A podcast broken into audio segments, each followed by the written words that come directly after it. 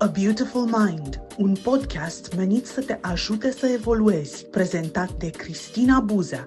Bun venit tuturor la podcastul de astăzi. Um, tema pe care vrem să o abordăm uh, este despre empatie și invitata mea, Anca, uh, ne va spune câteva cuvinte despre ce este empatia și dacă sunt uh, poate mai multe categorii de, de empatie Uh, de asemenea, aș vrea să, să te prezinți puțin, ca să ne spui câteva cuvinte despre tine înainte de a începe și apoi să vedem uh, ce, care e treaba cu empatia și cu compasiunea și cu toate. Ce bună e!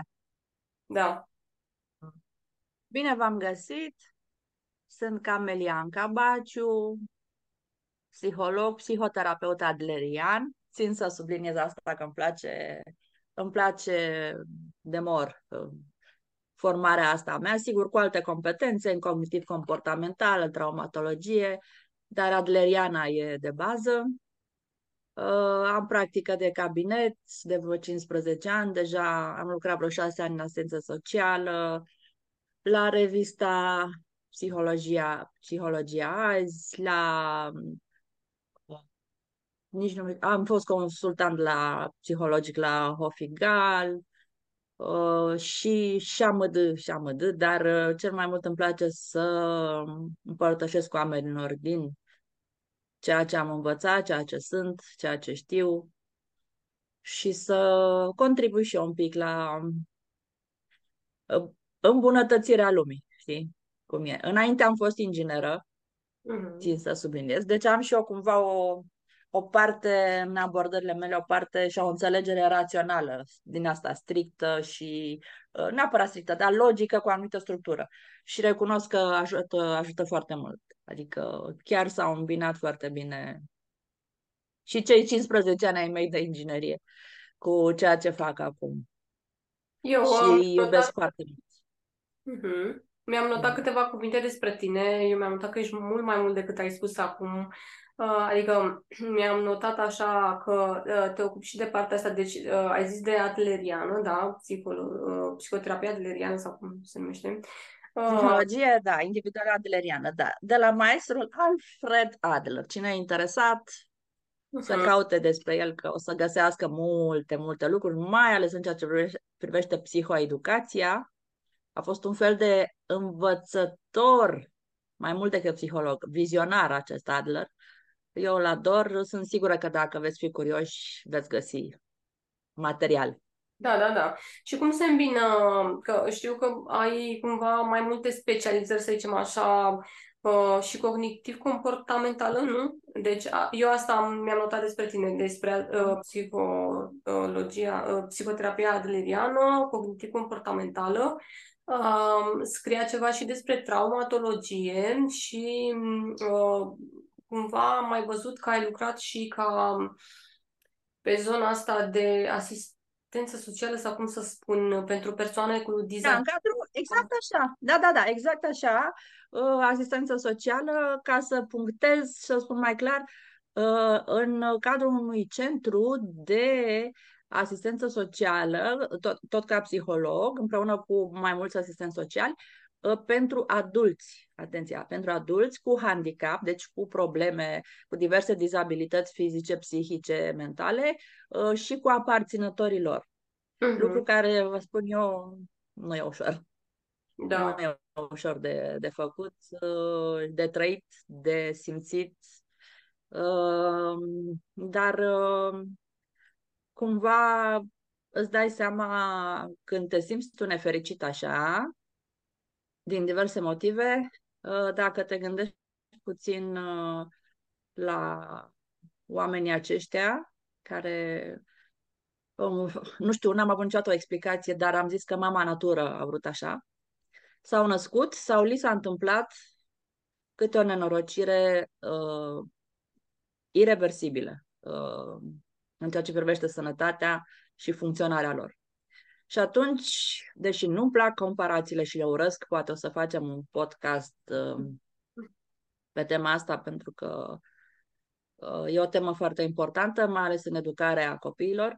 Uh, deci, prin comparație, spuneam, uh, te simți fericit rău, uh, orice problemă ai avea, aruncându-ți doar o privire, chiar dacă n-ai lucrat acolo, dar doar aflând sau văzând oameni din aceștia și mai ales aparținătorilor. Viața lor, credeți-mă, este... Eu sunt într-o admirație totală, în primul rând, și am o smerenie așa în fața lor, pentru că este o altfel de viață și uh, orice ar face, au alte adversități, alte obstacole de depășit da. față de noi, care cât de cât mergem înainte așa, cu, cu niște răni mai mici, să spun, cu niște traume mai reparabile, vindecate uneori. Da, da.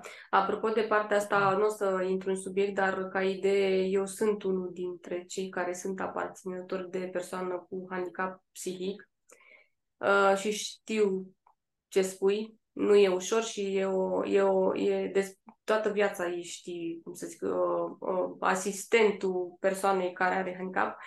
Uh, dar, uh, na, să, asta o să fie un alt subiect, probabil, că sunt sigură că sunt mulți care ar vrea să știe, nu știu, poate cum să gestioneze mai bine, uh, nu știu, situațiile ca să, nu știu, să diminueze stresul, nu știu cum să zic, că se poate numi stresul da, de a fi... să aibă o, calitate, o anumită calitate a vieții. Uh, pentru că în multe cazuri e, e posibil. E posibil să aibă, să se apropie de o așa zisă normalitate, că și asta e greu de definit, apropo de celebru Gabor Mate, despre care acum știe toată lumea. Da. Normalitatea, normalitate e delicat de, de disecat, dar se poate vorbi despre, dar nu cred că pot avea, putem avea o definiție clară. În sfârșit, e un alt capitol, se poate vorbi foarte mult și da, se pot uh, ajuta. Uh, poți fi de folos aparținătorilor și persoanelor cu dizabilități. Desigur, este o condiție, să-și ceară și să-și dorească, pentru că, știi, împotriva dacă omul nu-și dorește ajutor, dacă omul nu-și dorește nu, nu, să-i fie bine, nu să-i fie bine, că presupun că toți vrem să ne fie bine. Nu te vrea pe tine, e ca cu iubirea, știi? Iubirea cu forța nu se poate. Uh-huh. Deci, cam asta ar fi condiția. Altfel, atâta timp cât suntem vii, uh, se poate regla cam orice. În moarte, nu știm, sau în, încă nu știm. Nu știm ce, încă nu știm ce dincolo de aici, aici sunt alte subiecte cu viața de apoi și ce se mai întâmplă după. Um, da. Haideți să începem puțin. Uite, apropo de că dacă tot am început pe partea asta, poate ne poți spune apropo de că se leagă uh, subiectul de empatie cu Uh, ce am vorbit mai devreme. Uite, de exemplu, cu persoanele care poate au uh, un membru al familiei cu handicap sau știu ce, o situație mai specială. Uh, și atunci, dacă puteți să începem cu puțin să ne spui ce consideri tu că este empatia, ce scrie la carte că este empatia, uh, dacă sunt mai multe tipuri de empatie, Uh-huh. Vreau să te mai întreb Sunt... ceva de cât dacă te afectează că ești prea empatic. Apropo de exemplu de mai devreme. Uh-huh. Da. Uh, uite, îți răspund așa uh, un pic pe scurt și uh, vreau să fie cât mai clar și cât mai concis. Definiții sunt mai multe, uh, dar uh, esența empatiei, esența tuturor definițiilor, dacă vrei, Uh, este a privi cu ochii celuilalt, a auzi cu urechile celuilalt, a simți cu inima celuilalt. Adică a te pune în papucii celuilalt, dacă vrei să o luăm așa basic, știi? Uh-huh. Când cea, orice ființă de lângă noi are un, întâmpină o problemă, un obstacol, o adversitate, cum spunem noi în psihologie, și îți spune despre sau își cere chiar ajutorul, uh, noi tindem, nu, și normal ar fi să ajutăm, să fim de folos. Dar cumva uh, simțim sau măcar înțelegem ca, prin ce trece. Uh, deci, cumva ne punem în pielea lor, dar fără a ne identifica. Pentru că aici e un pic o capcană dacă cumva te identifici, adică te pui fix în situația uh, omului de lângă tine, uh, s-ar putea să uh, să transforme așa într-un fel de milă și vei fi copleșit și nu vei mai putea să ajuți, știi? Adică trebuie să rămâi cumva, un, de-aia se spune cam cum ar fi în papucii celuilalt, dar fără a fi celălalt. Trebuie să rămâi un pic detașat și obiectiv, ca să poți ajuta. Despre când dacă te pui prea mult în pielea celălalt devii salvator, ai sindromul salvatorului, este o întrebare care mi-a venit pe moment acum.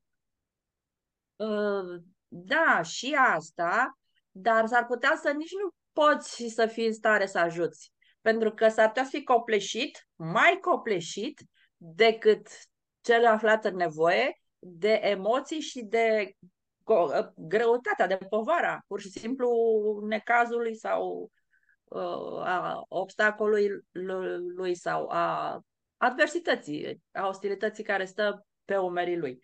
Și atunci, uh, uh, sigur, nu e, cum să spun, nu e ușor, uh, nu e o, o emoție ușor de dus, căci e o emoție această empatie. Nu, nu e ușor de dus, nu e ceva um, superficial sau o, o joacă, dar este un sentiment, o emoție atât de umană, uh, chiar am vrut să, să intitulăm discuția asta noastră uh, Cum să fii om întreg, empatia aplicată în viața ta, pentru că uh, cei mai de vârsta mea și amintesc de Joe Boxa, care avea o carte care se numea Ca să fii om întreg, multe sunt necesare, puncte, puncte, e empatia, care, apropo, face parte, este o componentă a inteligenței emoționale și știm toți despre inteligența emoțională, ce înseamnă, ce presupune ea, dacă vrei, facem una. Da, așa e, da, să, să vedem cât e, Este foarte mult și deja multă lume știe, dar e foarte frumos și mult de vorbit. Dacă o punem și în practică e și mai bine. Uh, deci despre ce ziceam? A, um, deci um, empatia este, dar este ceva atât de frumos, de, mai ales de pus în practică și de, sim, și de simțit și de trăit, uh, este um, o emoție de la fundația, care e cumva pusă la fundația omeniei, a umanismului, uh, și fără ea aș îndrăzi să te întreb pe tine sau pe cine o să ne asculte. Dacă își imaginează viața sau cum crede că ar arăta viața, E un exercițiu pe care putem să-l facem. Închidem ochii 5 minute sau cum vrem noi și să ne imaginăm viața fără empatie. Ă, s-ar putea să avem un șoc. Dar, dar, dar, dar pentru mulți e un exercițiu foarte bun. Pentru, uh-huh. pentru mulți. Închid paranteza și de asta spun, pentru mine empatia e ceva atât de important încât știi, mereu am senzația că nu găsesc cele mai potrivite și cele mai uh, profunde și mai de înțeles cuvinte care să o exprime.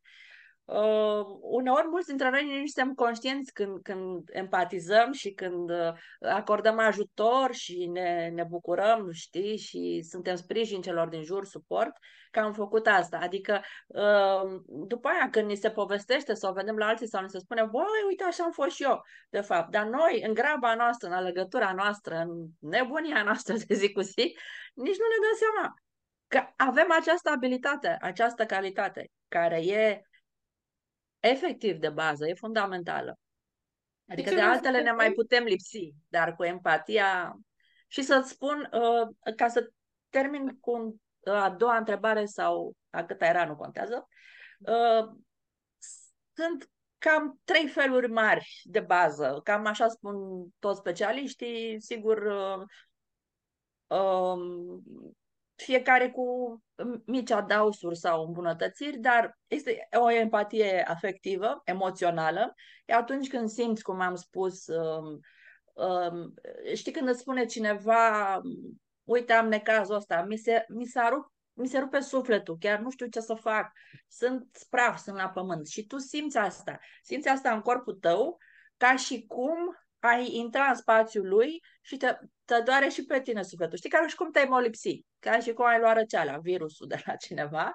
Și uh, uh, deci face și simțim în tot corpul, cumva, ori în cap, ori în uh, piept, ori în stomac, uh, ori, uh, de aici vine și partea de somatizare.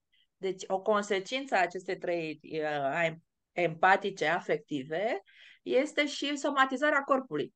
Imediat poate să ne crească pulsul, să ne doare capul, să ne înțepe pe nu știu unde, să ne tremure mâna, să intrăm în anxietate, uh, să ne tremure vocea, să, să, să, să. Deci asta e partea de, de somatizare. E adevărat că uh, pentru oamenii uh, mai sensibili, și mulți dintre noi suntem așa, imediat apare și, și somatizarea. Uh, dar nu e grav, e, e, e un semn bun. E un semn bun. Din, uh, din prea multă empatie, de exemplu, eu dacă sunt destul de mult empatică și somatizez, poți să spui că te îmbolnăvești din chestia asta sau că, uite, eu am, probabil că am și undeva teama că uh, să mai mi, uh, cum să zic, să mai mi așez empatia asta că s-ar putea să somatizez cam mult cu ce aud prin jur și că mă îmbolnăvesc, am, am o chestie în cap, nu știu de ce mi-a intrat asta, dar... Da, sunt niște limite și când și niște reguli, niște limite pe care trebuie să ne le setăm, pentru că uh, se poate ajunge la neapărat la o boală anume. Sigur că acum sunt din ce în ce mai multe cercetări și studii științifice, cam ce boli uh, putem face în urma stresului înalt, a unei traume, uh, chiar, adică deja se cam știe pe ce organe, ce organe se sensibilizează în urma unor uh, supărări, traume și uh, din astea, stresuri copleșitoare, efectiv, emoții copleșitoare. E, și dacă o întinzi prea mult, cu, ca să spun așa, cu empatia, dacă tot timpul, știi, avem, cum ziceai, uh, uh, chemarea asta spre salvare, spre a sări, a ajuta, gândindu-le numai la ceilalți și nu la noi, uh, înșine și hai să facem și hai să dregem și hai să-i fim de folos și hai să sărim în ajutor, că așa e frumos și ei, așa. Deci, vrei să vorbim despre asta, știi? știi Eu sunt e? aia, mai de da. Uh, da, uh, poți, uh, po- putem, deci poți fi la un moment dat atât de copleșită încât, efect, nu neapărat să te îmbolnăvești de o boală gravă, irreversibilă, ci pur și simplu să cum zicem noi, să te arzi, să clachezi, să ajungi la un, burn, un fel de burnout. Să nu mai poți, efectiv, fizic, uh-huh. să îți scadă și vitalitatea atât de mult, să nu te mai poți ridica din pat. Știi? Tu zici, bă, da, totuși n-am nimic, uite, funcționez, nu sunt răcită, nu mă doare capul, nu mă doare nimic și nu mă pot ridica din pat. Adică trebuie să ne protejăm. Nu uh, suntem armata salvării. Nu ne dăruim și ne risipim cu totul celorlalți. Primii de care trebuie să avem grijă întotdeauna, întotdeauna, întotdeauna suntem noi înșine. Oricât de egoist ar, ar suna, nu este egoist și asta este altă poveste.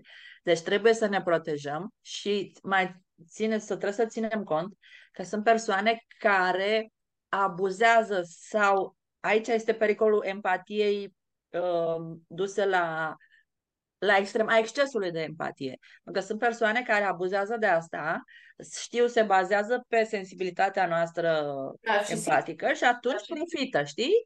Și zi, ă, se plâng, se victimizează, fac drag, îi spun, că, îi spun ăla că oricum nu sare în ajutor, deci oricum lasă tot și mă ajută. Și atunci, uh, uh, uneori ajungem, cum mi-a spus un client în cabinet, am ajuns preșul de, de șters, de, pe care se șterg toți picioarele, bocancii chiar așa mi-a zis, șterg bocancii, pentru că uh, mă știu uh, ca marele, cred că avea și porecla de marele salvator.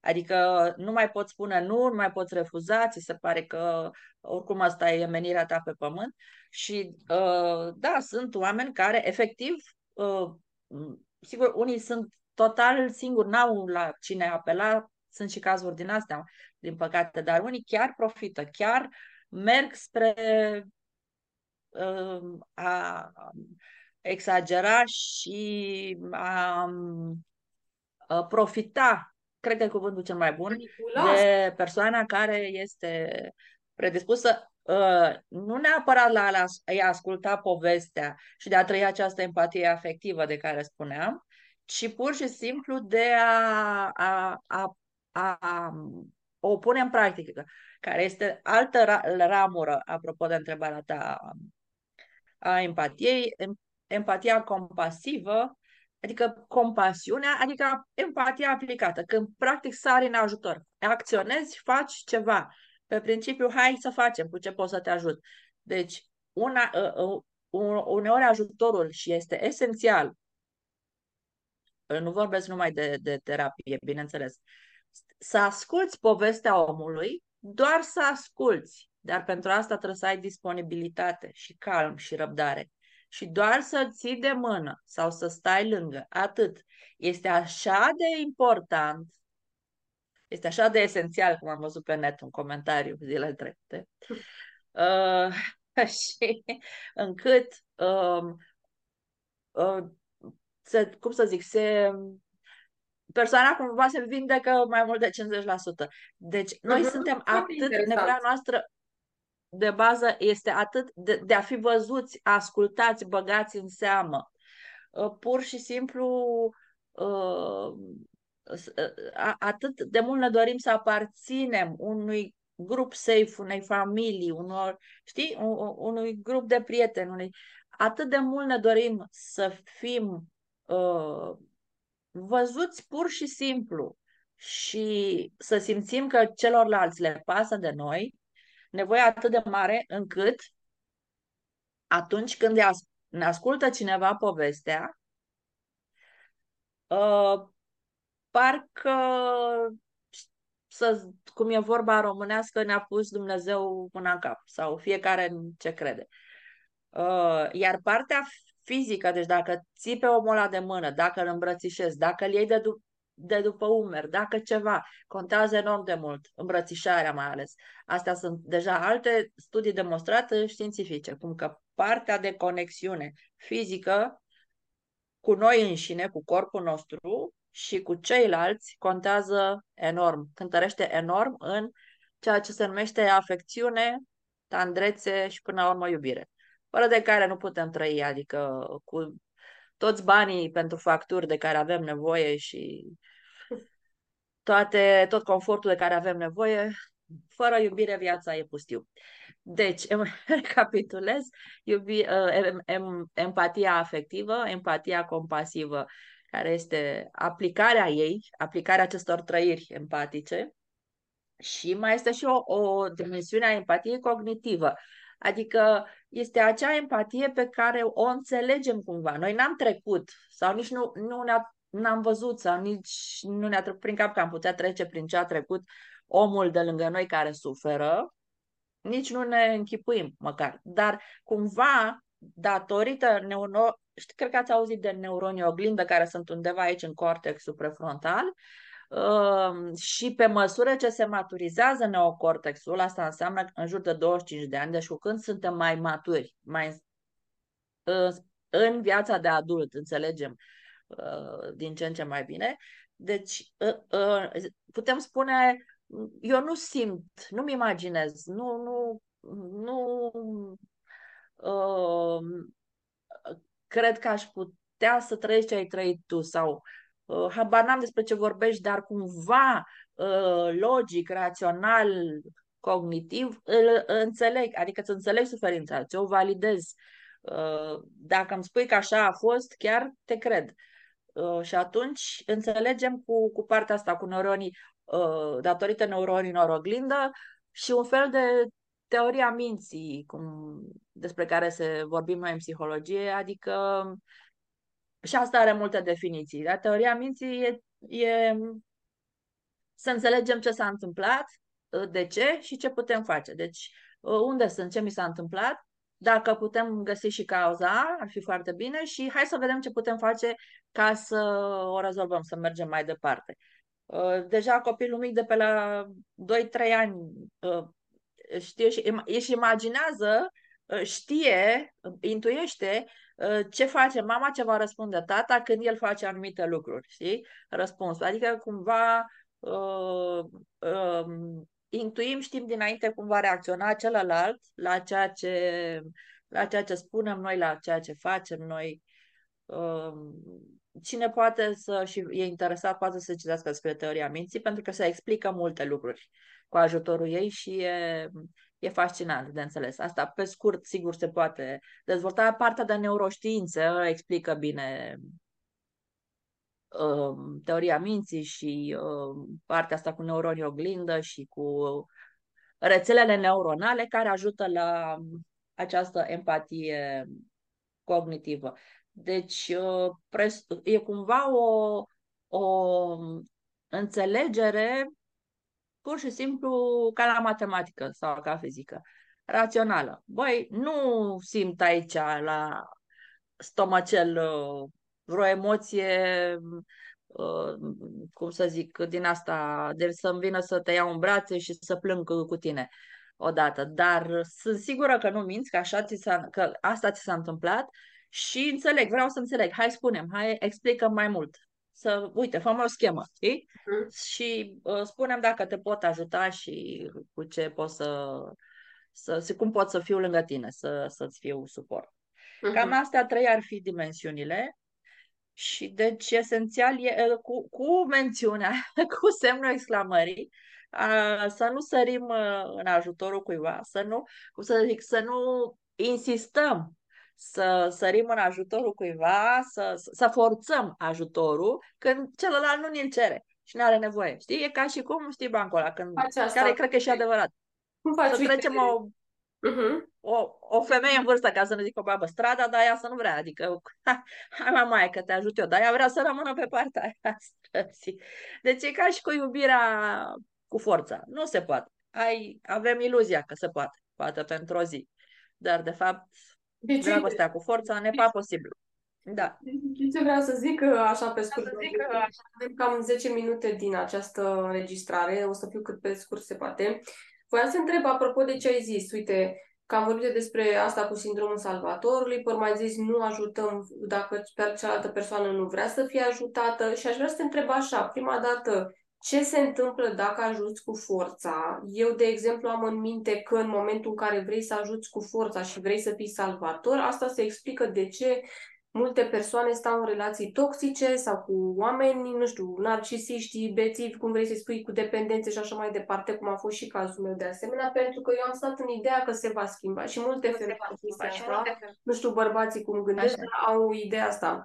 Uh, îi lasă că o să-l schimb eu, las că facem copii și o să se schimbe, lasă că... Deci ea știe foarte bine că dacă se întâmplă aia, o să se schimbe și ea vrea să fie salvatoare și lasă că dacă are el o dependență sau ceva, uh, eu îl ajut, eu stai să-l ajut. Dacă n-aș fi eu, ar fi mai de capul lui. Sau, înțelegeai că adică cam pe acolo ajungem. Și asta pot eu să explic că de asta sunt relații care ne distrug viața cumva, care ne o fac mai grea. Ne fac mai grea. Asta. Sunt multe aspecte aici. Ai atins, fără să vrei, conștient sau nu mai multe aspecte.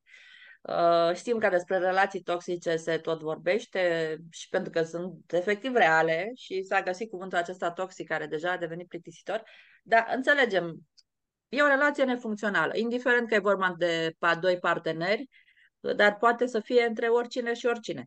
Adică Mamă, și... la serviciu, la între frați, între surori, între părinți și copii, o mare problemă în sfârșit. Dar că e vorba de parteneri, eu, să, să punctăm ce ai spus tu, uh, sigur că intenția ta e bună. Poate că uh, și contribuie foarte mult și iubirea. Dacă iubirea e, există și e mare și e pasională, mai ales la început, că de fapt pasională e la început, um,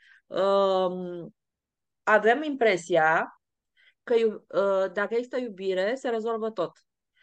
Că totul, e adevărat că nu se nimic făcut fără iubire, nu, în general, în viață, nu e prea mișto. Ca să o zic așa, scurt, într-un cuvânt, prin mișto, înțelege toată lumea. Ceva. Despre ce e vorba în propoziție. Dar iubirea nu e de ajuns. Deci, uh, într-o relație, în primul rând, trebuie hrănită de ambele părți. Sunt trei elemente. Eu, tu și relația. Închipuiesc o eșarfă. Așa. Uh, întotdeauna sunt eu, tu și relația. Deci suntem trei. E, fiecare trebuie să se ocupe de capătul lui de șarfă, de relație. Asta, dacă cumva știți uh, uh despre metoda Espere ale, al lui Jacques Salomé, nu, nu el explică extrem de bine asta și... Dar poate ne spui două, trei. Recomand.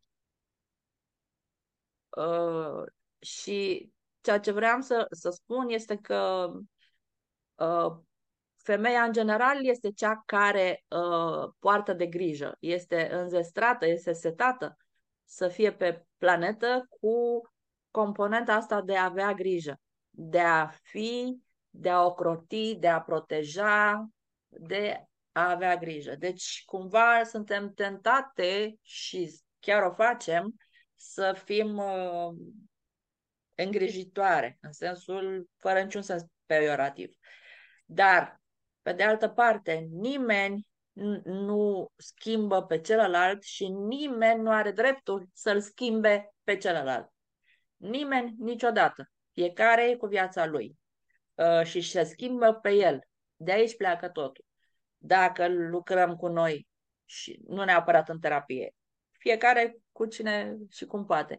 Dacă lucrăm cu noi să fim bine cu noi și cu lumea, dacă relația cu noi e bine, va fi și cu lumea, a nu se înțelege că trebuie să iubim pe toți și să fim fericiți și toți împreună, atunci multe se vor regla. Dar uh, aici este în, în continuare o mare greșeală a cuplurilor Uh, lasă că, știi, uh, el zice, ea, ea va rămâne la fel de frumoasă, deșteaptă, tânără și gospodină cum am cunoscut-o și ea zice, las că îl schimb eu după ce mă căsătoresc și copii și ale. Este big mistake și niciodată nu nu-i vom schimba pe ceilalți oameni. Nu se schimbă fundamental niciodată, decât dacă își doresc foarte mult, că astea sunt cazuri mai rare, și nu avem dreptul să schimbăm pe nimeni. Că nu avem dreptul, este o lege nescrisă. Iar stilul nostru de viață, pentru că Adler și nu mai ne spunea, spune clar că stilul nostru de viață, deci cum vom acționa, reacționa, gândi și uh, trăi toată viața, se formează la, până la 5-6 ani. Modul în care ne comportăm până la 5-6 ani îl vom avea toată viața. De aici tipare, patternuri plus moștenire genetică transgenerațională și iar este o altă discuție foarte mișto și După? foarte lungă și complexă. Deci, uh, nu ceea ce ne rămân... Mai repar ce n-ai făcut pentru copil până la 5-6 ani? Dacă... Da, se pot face multe. Adică trecutul nu-l vom schimba, dar ce poate să se schimbe este înțelegerea noastră uh, față de trecut din alt unghi, din altă perspectivă, uh, din, uh, de la, din altă etapă a vieții uh, și cu acceptarea. Este vorba de foarte multă acceptare. Ăsta este procesul cel mai greu, cel mai lung, dar se poate face. Și putem trăi foarte bine pentru că foarte puțini dintre noi suntem scutiți de traume sau de stres înalt care e aproape de traumă, foarte puțin dintre noi. Și atunci, nu, deci niciunul dintre noi nu scapă, să spun așa, și atunci munca noastră, o parte din munca noastră cu noi în viață este să uh, vedem cum o, o dregem, cum uh, privim și găsim partea bună a răului care s-a întâmplat, întotdeauna există, și din ce trebuie să înțelegem, povestea noastră și povestea celor dinaintea noastră. A mamei, a, a părinților în primul rând și nu numai și în spate. Pentru că, și vă rog să țineți minte asta, povestea noastră a fiecăruia dintre noi, și asta se leagă de empatie, îți spun imediat, povestea noastră a început cu mult înainte de a ne naște, cu mult înainte de concepția noastră.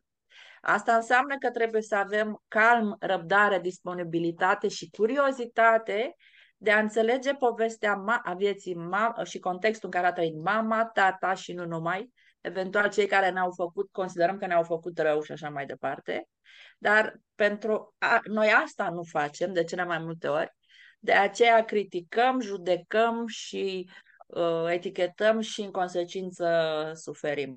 Um, pentru că fiecare își are povestea lui, traumele lui, poverile lui nerezolvările vieții lui cu care, care, se, care se propagă. Deci se pot rezolva, ca să-ți răspund, uh, cu ajutorul empatiei și a cunoașterii poveștii foarte multe. Evident, trecutul rămâne trecut, toate uh, au un sens. Creierul nostru are nevoie de sens și semnificație și le vom găsi. Uh, deci putem trăi foarte bine uh, sau uh, oricum funcțional și să avem momente de fericire, uh, cu toate traumele și stresurile vieții noastre de când am fost mici sau din perioada concepției, din sarcină și așa mai departe. Dar, uh, după cum vezi, vezi, totul se poate ramifica și sunt foarte multe de vorbit. Sper să, și dacă vrei o să continuăm, dar aș vrea să rețineți partea cu cu, cu empatia, cât este de importantă, să, să, să facem o introspecție, o autoreflexie fiecare. Bun, aș vrea să spun o întrebare. Uh, ai spus foarte multe uh, informații mai devreme și o să spun o întrebare care cumva are legătură și cu curiozitatea mea legat de empatie. Uite, Uh, crezi că sunt persoane, cum sunt uh, cei, nu știu, uh, criminali sau ce sunt, care se presupune că cred că nu au o parte aia de neocorte sau, cum spuneai tu, neuron oglindă, nu au efectiv suficient de dezvoltată sau le lipsește ceva de acolo de ei nu au empatie, adică practic omoară oameni sau ce fac uh, pentru că nu au empatie și, și cumva anatomic când se întâmplă ceva acolo în creier de nu au uh, cel puțin eu la da. documentare da. așa am mai văzut chestii de genul ăsta. Hmm. Nu, chiar așa e. Deci, psihopații, în general, uh, să luăm un criminal, nu? Care chiar omoară, chiar omoară și ai văzut că unora, unii omoară că omoară, că pentru bani, că uh-huh. Uh, primesc ordini ca asta, iar alții omoară și le face plăcere. Și chinuirea victimei și așa mai departe.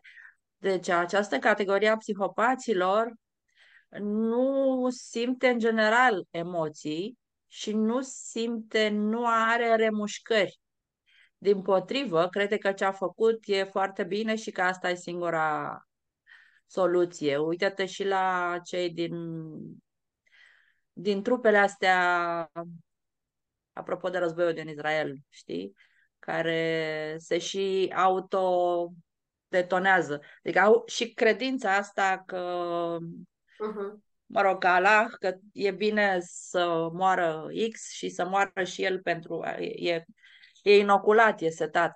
Dar psihopații, într-adevăr, ori, ori le lipsește cu desăvârșire centrul din creier care din amigdală, uh, de situată empatia și celelalte emoții, e amorțit, e ceva, mm, se întâmplă. Pur și simplu nu simt, nu simt multe din emoții, nu, practic nici cuvântul, conceptul de bunătate, de omenie, de umanism nu-l pot defini, adică nu știu ce aia. Și în, în orice caz nu au, uh, sunt convinși că așa e bine, că așa e corect, că asta trebuie să facă și nu au niciun fel de remușcare, nu, nu părere de rău, adică nimic, pur și simplu pentru ei uh, uh, viața este din, din alt unghi, este uh, privită cu, în alt film, în alte dimensiuni, are alte reguli, știi, față de noi umaniștii, să spun așa, și uh, nu ai ce să le faci, deci uh, nu există tratament.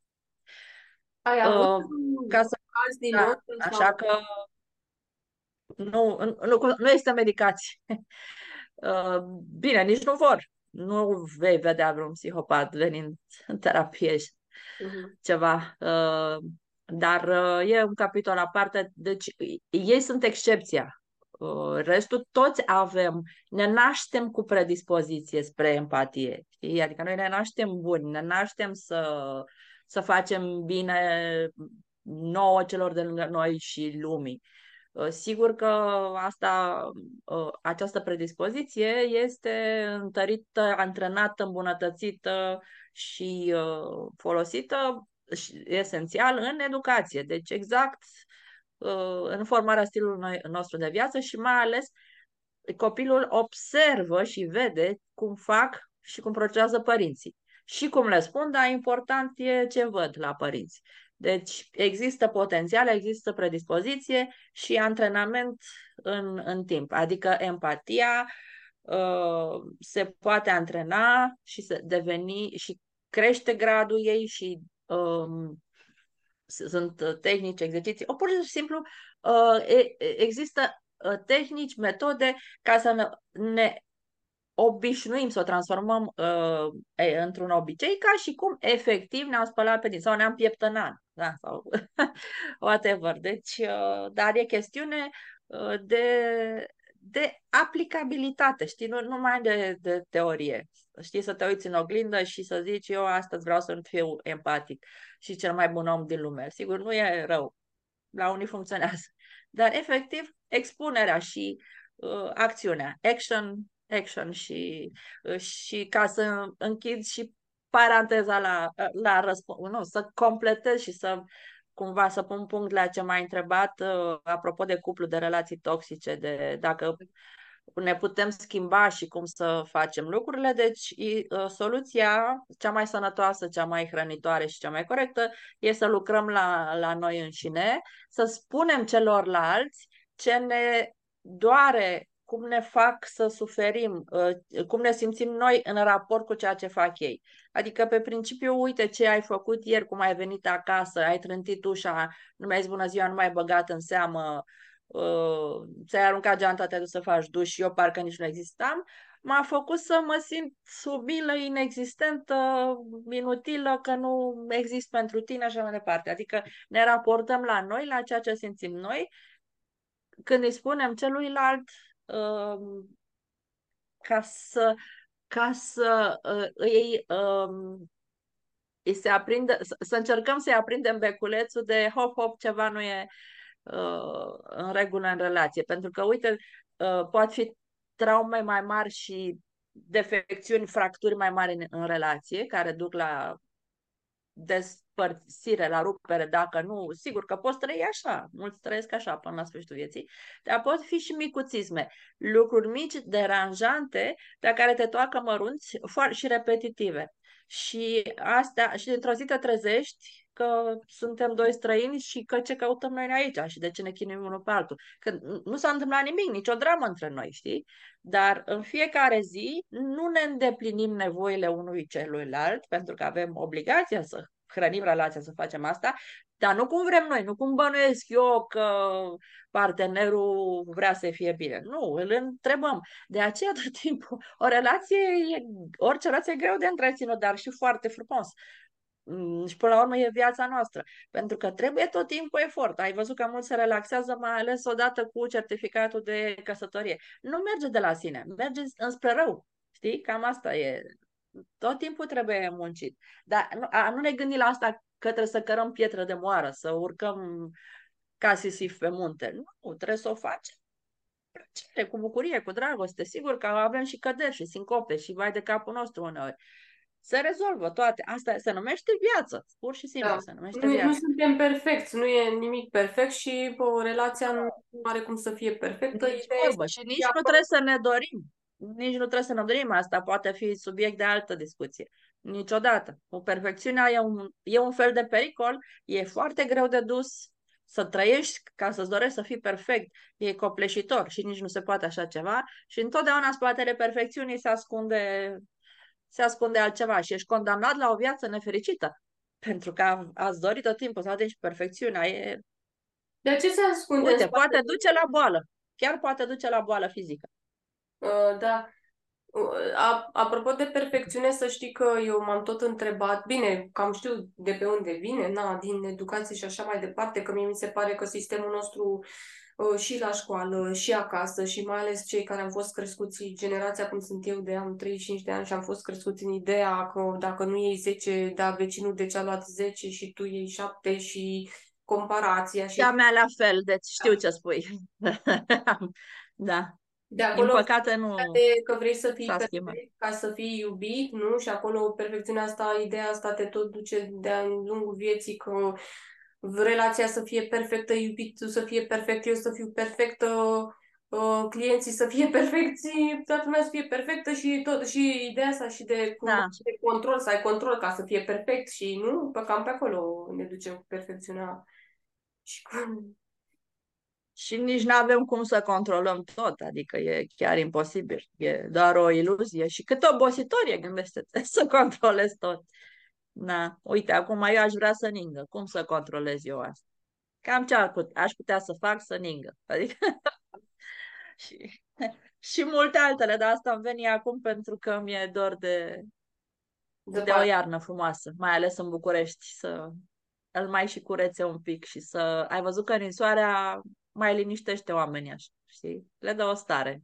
Da? Dacă, m, măcar de calm, dacă nu de introspecție, sigur că te chinui, că trebuie să dai zăpada, că nu ai cauciucuri de iarnă, că dacă vrei îți găsești multe Multe neajunsuri și dacă obstacole vrei. în, în biata zăpadă, știi?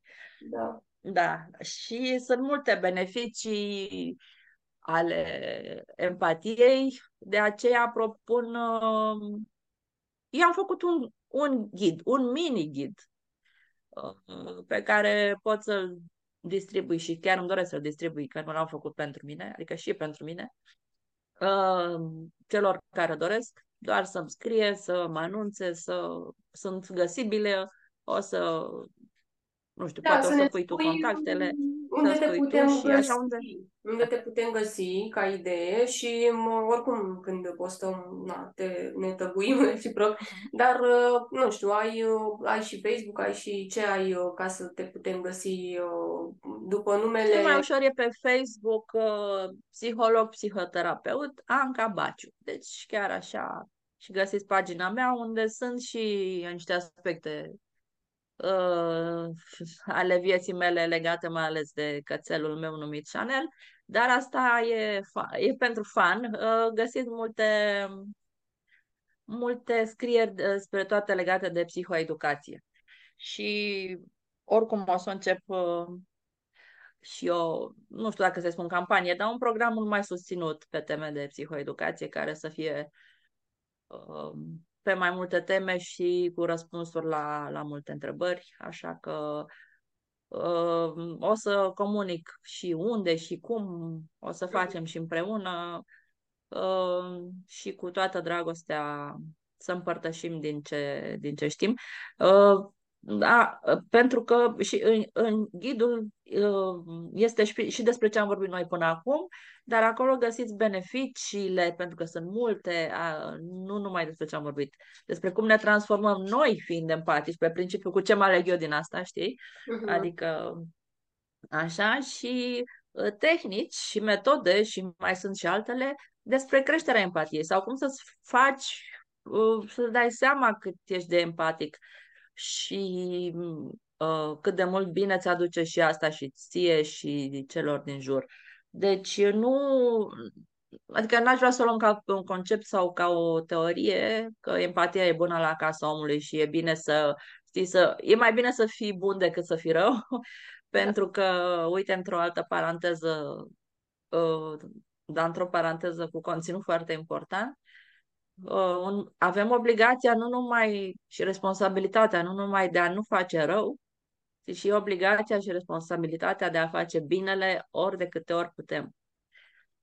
Pentru că, uite, de exemplu, uh, și vorbesc de la cel mai mic bine până la până la o scară înaltă a binelui, există, zic foarte pe scurt, sindromul Kitty Genovese. Kitty Genovese era o fată care trăia în New York, mi se pare, și într-o noapte pe stradă a fost atacată de un bărbat și mi se pare că și violată și omorâtă. Și foarte mulți se uitau, pentru că ea urla, țipa, cerea ajutor, deci era zgomot, lumea a auzit și se uita pe geam, pe fereastră, pe după perdea. Fiecare uh, empatiza cu ea și vrea să era milă, vrea să-i sară în ajutor, să se ducă, să, or, să măcar să sune la poliție, să se ducă personal, să ajute, să, să ceva. Nu s-a dus nimeni. fata a murit. Pentru că fiecare se gândea că celălalt, o să vină celălalt, celălalt vecin, dar uite, ăla că e mai aproape, ăla e mai puternic, ăla, dar sună celălalt, dar nu se poate să nu intervină sau să nu sune cineva. Și uite, așa, pe după ferestre, s-a uitat fiecare cum fata a murit în chinuri groaznice. Chiar așa cred că se numește sindromul Kitty genoveze. Așa era eu observ la români chestia asta. Destul de des, cel puțin eu am fost pusă în niște situații de am observat, într-adevăr sunt și oameni, dar aș putea spune mai rar, depinde și de situație, depinde de ce se întâmplă exact. Știi, uite, de exemplu, în situații de genul în care poate ești în mașină, se ceartă doi bărbați și se au pe acolo la bătaie, Uh, poate să fie sistemul, o să gândească, păi ce mă bag eu să-mi iau și un pumn și să mă complic și să ajunge la poliție, sau pe exact. sistemul unul mai empatic, hai să mă bag că, ia uite, și pe ăștia s-au apucat să se bată pe aici dintr-un prostie, că hai să-i despărțim, să se mai cam, știi? Dar eu cred că mai mult tendința, nu știu de ce cred asta, poate din ce am mai observat, că România au sindromul ăsta. Și românii, probabil din ideea asta cu comunismul, că nu știu, nu știu de pe unde se trage, dar cred că și pe acolo era sistemul ăsta. Da, contează mult și cultura și educația și da. știi, fiecare cu, cu povestea lui.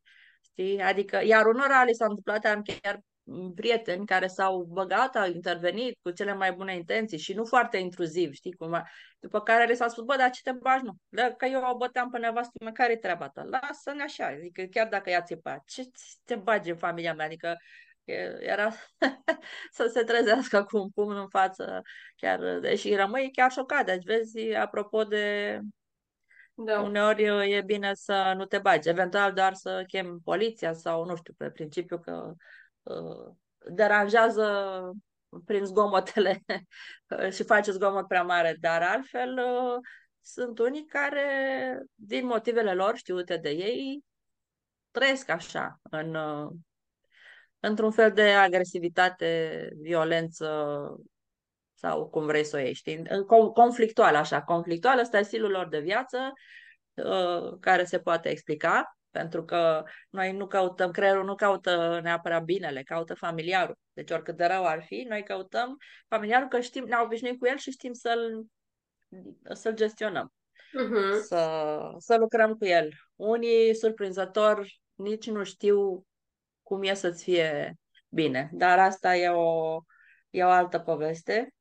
Și metaforic, știi, chiar mi-a trecut prin cap, uh, nu de mult, a fost un apus de soare superb, uh, mă rog, toate apusurile mi se par superbe și nu seamănă unul cu altul ca și răsăriturile, dar uh, mi s-a conexionat în creier din lumina aia blândă a soarelui când apune, mai ales, nu știu, de de toamnă, de cumva vară spre toamnă, când deja nu mai e cald. E o blândețe care parcă te cuprinde, ca și cum te-ar lua cineva în brațe și te-ar, te strânge în brațe și te-ar da. îmbrățișa. Da. Asta e empatia. Deci, metaforic vorbind, eu așa mi-o explic cel mai bine. E un fel de lumină blândă, adică a soarelui la un anumit moment parcă e un moment de grație, așa, când, când apune, știi? Oriunde te afla în lumea asta, adică nu uh, vorbesc că la mare sau la munte sau, nu știu, la, într-un penthouse. Pur și simplu. Și așa am simțit eu. Și cred că e o metaforă bună, cred că, cred că ne putem regăsi în ea cumva, măcar metaforic, sau să fie un punct de început pentru a afla mai multe și a, a, a a ne antrena, a practica empatia. Pentru mine e un subiect uh, vast, uh, important și din motive personale, dar uh, complex, frumos și efectiv stă la baza omeniei, a umanismului, pentru care nu, în afara căruia nu cred că avem nu cred că avem voie să trăim. Adică suntem datori, suntem obligați cum, cum suntem obligați să fim și fericiți, știi? Adică... Hmm. Interesant, asta ești e o, da, e, e o datorie, știi, să, să facem. Asta. Sigur, nu, lucrurile de multe ori nu sunt simple, dar um, um, nu avem nu avem control decât să mergem înainte și să o, să o gândim flexibil și optimist. Adică ca în inteligența emoțională să fim, să acceptăm trecutul, să trăim frumos și bine în prezent, să ne străduim măcar să facem asta și să fim optimiști, încrezători în viitor. Știi? Adică mai mult decât speranță, să ne străduim, să ne gândim că există posibilitatea să ne fie bine în viitor. Adică și gândirea asta pozitivă trebuie înțeleasă într-un fel, nu neapărat totul e bine, totul e perfect, suntem ok. Pac, totul va fi ca la carte. E bine, e bine, ești bine, ești ok, totul e perfect, tot, știi? Adică bine, sigur că uneori e foarte ajutător, să zic așa, să te programezi, să te setezi că va fi bine și nu va fi rău. E clar că dacă gândești rău și negativ, ai toate șansele să se întâmple. Dar nici așa prostește să mergem înainte că uh, totul e deja perfect, totul e bine, suntem nu sănătoși, perfecți, fericiți, viață lungă și... A, bineînțeles, și empatia și o să vedeți în, în ghid uh, uh, ce ușoare și grate sunt lucrurile care, care conturează empatia și cum se uh, mixează și se leagă de, de o viață lungă Um, cât, mă rog, cât mai lungă, cât mai bună, sănătoasă, hrănătoare, hrănitoare și fericită. Pentru că empatia este, sigur, în primul rând față de, de noi înșine, pentru că nu ne uita, trebuie să fim buni cu noi, uh, compasivi și să nu fim răi, să nu ne criticăm uh, și, să, și apoi cu ceilalți, deci e vorba de relații. Ori în cel mai lung studiu din lume și care nu s-a terminat nici până în ziua de azi, dacă uh, pe primul loc ca să ai viață lungă, fericită și uh, sănătoasă, nu e nici alimentația, nici sportul, nici la la la bla bla bla, ci relațiile între oameni.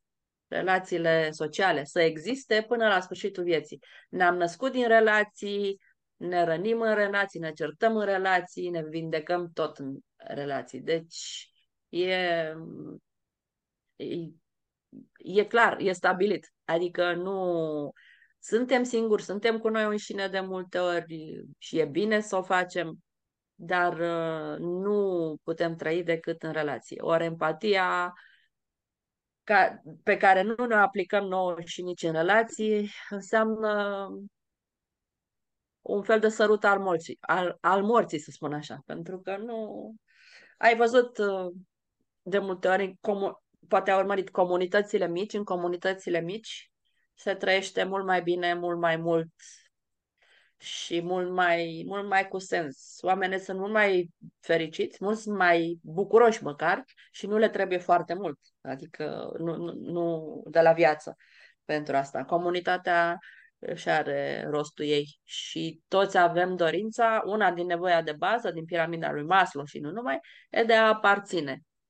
De a aparține unei comunități, să te simți safe, protect, activ, prote- protejat, în siguranță și că ești acolo. E cineva cu tine, acolo, în trib, nu ești, nu ești singur. E o dorință, este o nevoie de, de bază cu care ne naștem și fără de care ne pierdem în lumea asta. Și e clar că suntem, că șchiopătăm, că nu vom merge niciodată uh, firesc și cu atât mai puțin fericit înainte. Nu. Uh, singur pe pământ, nu bun. Ceva e clar că nu. Despre că șchioapătă. De singurătate. Uh, de exemplu, așa, dacă ar fi să ne gândim la cei care doar așa pe scurt și să-și încheiem uh, cumva. Ce părere ai despre, cum se numesc ăștia, călugări? Crezi că ei cumva își antrenează atât de bine nu știu ce să zic, și antrenează de reușesc să stea ei pusnici acolo în păduri și că mai sunt cazuri de astea de se retrag și pe urmă iar revin în societate și uh, adică ce crezi că se întâmplă acolo de ei reușesc să fie fericiți ei cu ei? Că uite, stau și mă gândesc de multe ori, m-am gândit și la ce ai spus tu mai devreme, că noi ne vindecăm în relații și sunt de acord cu asta, în același timp mă gândesc că ne vindecăm în ambele tabere, și în relații și singuri noi cu noi, că Vezi tu dacă stai mereu în relații, în relații, pentru că ți-e frică să stai o oră singură acasă și te apucă toate gândurile. Da, asta e alt aspect. Bine că l-ai punctat. Da, da. Și pe urmă, eu trebuie să... Da. Ideea că eu trebuie să fiu fericită eu cu mine, doar așa, stau în casă o oră singură și trebuie să ar fi, cum să, să indicat să fiu fericită. Pentru că până la urmă pe noi ne avem, doar pe noi ne avem. Când dispar toți ceilalți și, și să fim sinceri, dispar la un moment dat toți ceilalți. Sau tot ce, sau ni se pare nouă că dispar. Sau, sau ceva se întâmplă. Noi ne avem, adică trebuie să ne asigurăm că ne avem pe noi și că ne bazăm pe noi. Da, am, am, am închis paranteza. A, deci apropo de călugări, zici, de pusnici, de... Da. Uh, să știi că de, îmi doresc să stau de vorbă personal cu un astfel de de om sfânt, sau nu știu cum să-i spun, uh, față în față. Adică mi-am dorit mai de mult, n-am reușit până acum. În sensul că nu m-am pornit în căutare. Nu, n-a fost, nu știu, probabil în momentul. Ei se consideră că sunt în, în relație cu toată lumea și că comunică cu noi toți, inclusiv cu divinitatea și sunt uh, liantul sau, cum să zic, canalul prin care divinitatea comunică cu, cu noi. Deci ei se simt uh, fericiți acolo uh, pentru că și-au făcut din viața lor misiunea de a se ruga, de a medita, de a uh, cumva de a transmite de, de sus, de la divinitate, către noi toate gândurile bune, nu știu, so- soluții, uh, empatie și uh, un fel de, de liniște, de da. sfințenie. De... Da, adică, sigur că mul- ei sunt mulți sunt contestați și mulți zic, că păi, e ușor să trăiești acolo, uh, să zicem, în Atos sau la schitul cu tare. Sigur, viața e grea, că na, sunt condiții, trebuie să muncești, sunt, stai în frig, stai în ploaie, uh, sfârșit, uh, dar uh, și ideea că cel mai greu e visă să trăiești în viață, să-ți depășești obstacole, să te lupți cu cine ai de luptat. Asta e mai greu. Așa și eu pot să mă duc într-o biserică, nu? Și să o măicuță, să stau acolo, să am mâncare bună și să stau la liturghie, să Mie mi se pare mai greu și să... cumva, să știi. Mi se pare mai greu, adică să, să ai rutina aia, să te rogi nu știu cât, că nu știu cât știi, dar eu am mai studiat așa cărțile astea, că cumva partea de religie uh-huh. m-a atras uh, până la un punct. Și ideea asta că se trezesc noaptea, ei nu dorm cât dormim noi 8 ore sau 6 sau așa și se trezesc și să-și facă... au un regim foarte strict. Da, și asta da, și foarte disciplinat. Mai greu de mine, decât de mine, că na, la mine, într-adevăr, avem mai multe, cum să zic, uh, să zicem așa, mai multe uh, chestii trimise de diavol ca să, nu știu, și că stăm cu copii în casă și cu soțul și șefii și pe când ei ai zice că doar ei între ei, dar clar și ei au conflicte și chestii pe acolo, sigur, și că nu sunt perfecți, dar uh, cumva stilul ăsta foarte strict și cred că de acolo poți să zici că ar veni și ideea că ei se roagă mult, stau mult și ei cu ei, Uh, și cumva încearcă să intre în lumea în care și când sunt, uh, nu știu cum să zic, în biserică sau așa, uh, se concentrează pe ei și Dumnezeu, ei și Dumnezeu, plus să se roage pentru ceilalți. Și atunci cred că au foarte bine antrenată, nu știu, partea asta în care sunt ei cu ei și Dumnezeu, încât nu mai ai nevoie atât de mult de oameni. Eu așa o văd. Că se poate spune Ce că... prea de... poate. Cred că da. fiecare cu povestea lui. Da. Unii cred că au făcut, cred despre ei și poate că așa și e, au făcut rău în viață și se duc într-un fel de penitență, de să slujească pe Domnul și pe și omenirii ca, cum, ca o ispășire a pedepsei dar, desigur, trebuie să ai o chemare, ei sunt validați de cineva, adică nu te duci tu și te pui în schitul numărul 3 și de acolo. Adică sunt niște pregătiri, niște discuții înainte, trec prin niște etape, prin niște uh, mărturisiri, okay. prin împărtășiri, prin spovedanii uh, și cine e primit, e primit, cine nu, nu ai văzut că schimbă și numele. Deci cred că fiecare povestea lui sunt în continuare uh, curioasă să... Și mai ales ai văzut povestea lui Arsenie Boca, care era, din ce am văzut, uh, era, bine, dincolo de viziunile lui și puterile lui, că avea ceva special omul ăla, adică, sau uh-huh. Sfântul, dacă se va canoniza, era un bărbat superb, adică te, cel puțin ce am, filmul și uh, pozele pe care le-am văzut. Deci te gândești, băi, ce caută Alain Delon ăsta, știi, Brad Pitt ăsta, bune, când așa când poate să ducă să fie Don Juan, Casanova, nu știu ce, nu știu cum, știi? Uh, în sfârșit, uh, e, cred că e mult de vorbit și ar fi interesant, poate într-o zi ne vom întâlni cu cineva care ne poate explica multe din lucrurile astea, pentru că tot, e extrem de interesant. Explica multe chestii, multe chestii, adică apropo de asta, explica multe nu știu, nu știu dacă el, dar mi-amintesc că se explica, de exemplu, de ce, bă, dacă ai în familie un om care are probleme cu alcool sau ceva, se pot naște copii cu, um, sau se ajunge la boli psihice sau nu știu, și cumva explica uh, partea asta de ce faci sau ce, ai grijă la ce rutine te expui și ce faci cu viața ta, pentru că aia poate să transforme inclusiv, nu știu, când ai naștere la un copil, uh, celula. Celula este deja stricată dacă tu ingerezi anumite substanțe și atunci se explică de ce se nasc copii, nu știu. Că pe mine m-a interesat, na, și pentru viața mea personală să descoper, dar uh, da, cred că se explică multe. Și ai văzut și tu, apropo și de somatizări, de ce când, nu știu, te gândești la un continuu, la că o să mor, o să mă îmbolnăvesc, că chiar se întâmplă și în fine, deci cumva e, e, e un subiect foarte vast, dar cumva voiam să o leg și de ideea de empatie, uh, că acolo cred că e foarte bine dezvoltată ideea de a te, de a te supune la acel regim uh, strict, ca tu de fapt să te rogi pentru ceilalți, um, și poți să-i ajut și de, de la distanță prin rugăciune și um, sau prin spovedanie sau știi ce zic? Adică uh, cam pe acolo vreau să ajung că na, e la alt nivel uh, empatia sau cum să mă exprim. Uh, da, e o, e o empatie aplicată, știi? Da. E o dăruire, o determinare, așa văd eu și e clar că e, și-au făcut din asta misiunea, vocația, sensul și semnificația vieții lor e ăsta, a devenit ăsta, de a aduce binele în lume sub această, sub această formă.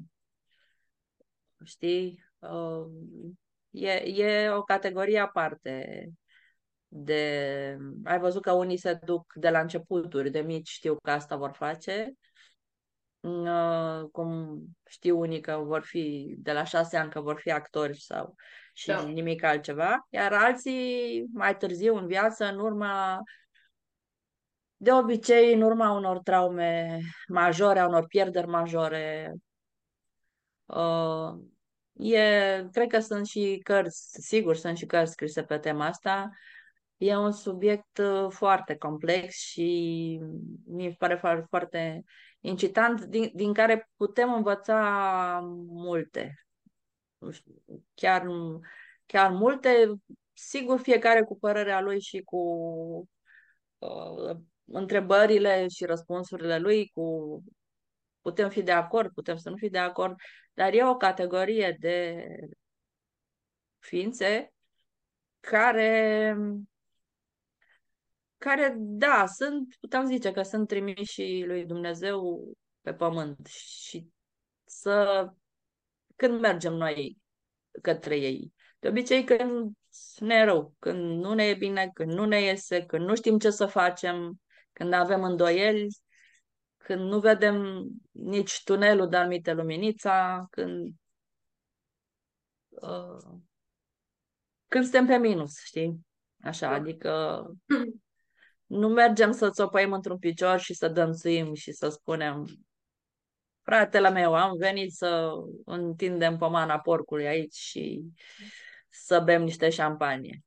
Nu, deci e vorba și de multă empatie și uh, ce fac ei în primul rând? Ascultă. Da. Dau și te ascultă. Nu o să te întrerupă. activă la nivelul da. 1000, adică ta, da. ca dacă ascultă și mai zic o vorbă de duh și nu mai zic de mm. preoții cu viziune, că da. ăia știau și... știa de dinainte ce, ce, de ce ai venit. Mm-hmm. Și nu te critică, nu te judecă, nu te etichetează, nu te, nu te ceartă. Este esențial pentru că nu au voie să facă asta ca și un terapeut, adică trebuie să te simți foarte safe și protejat și să te duci să înveți uh, să accepti și cum să-ți fie bine. Nu e rolul lor să, să-ți dea bătăiță, știi cum e. Deci, uh, și, de ac- și de aceea, ai văzut, sigur ai văzut că unii dintre noi mergem către terapie și alții către duhovnici sau da. către oameni de da. Alții citesc cărți, alții doar cu ei înșiși, fiecare, e important să-și găsească drumul corect fiecare. Și, și, și... Măcar o parte din el, măcar până la un moment dat, măcar. Dar asta înseamnă lucruri cu noi înșine, înseamnă efort, înseamnă trudă și făcută cu bucurie. Altfel, sigur că viața merge înainte oricum. O putem trăi oricum. Dar e păcat, știi cum e. Dacă tot ne-a fost dată, hai să o, să, să o reglăm măcar din mers, știi, dacă altfel nu se poate. Adică ă, suntem datori să, să facem să ne fie bine. Și dacă noi suntem bine, avem foarte multe șanse ca cei din jurul nostru să se molipsească. Dacă noi nu suntem bine, sub nicio formă, uh, nici cei din jurul nostru și mai ales cei apropiați vor avea de suferit. E o chestie sistemică. Adică, da, să ne gândim egoist, de fapt nu e egoist și să fim în primul rând empatici și buni și compasivi și blânzi cu noi înșine, în primul rând, pentru că de aici pleacă tot. Și că nu avem pe nimeni lângă și doar pe noi și nu ne e foarte greu, uite un exercițiu. Pur și simplu, ia-te și îmbrățișează-te așa.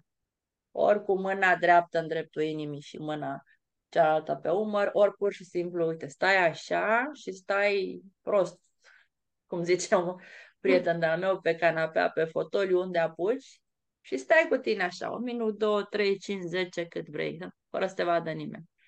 Îmbrățișează-te tu pe tine. Îmbrățișarea e alt capitol despre care putem vorbi și de beneficiile ei. Și nu înseamnă să plângi de milă, stai și îți plângi de milă, și poți să o faci și pe asta, pentru că ne ușurează într-un fel.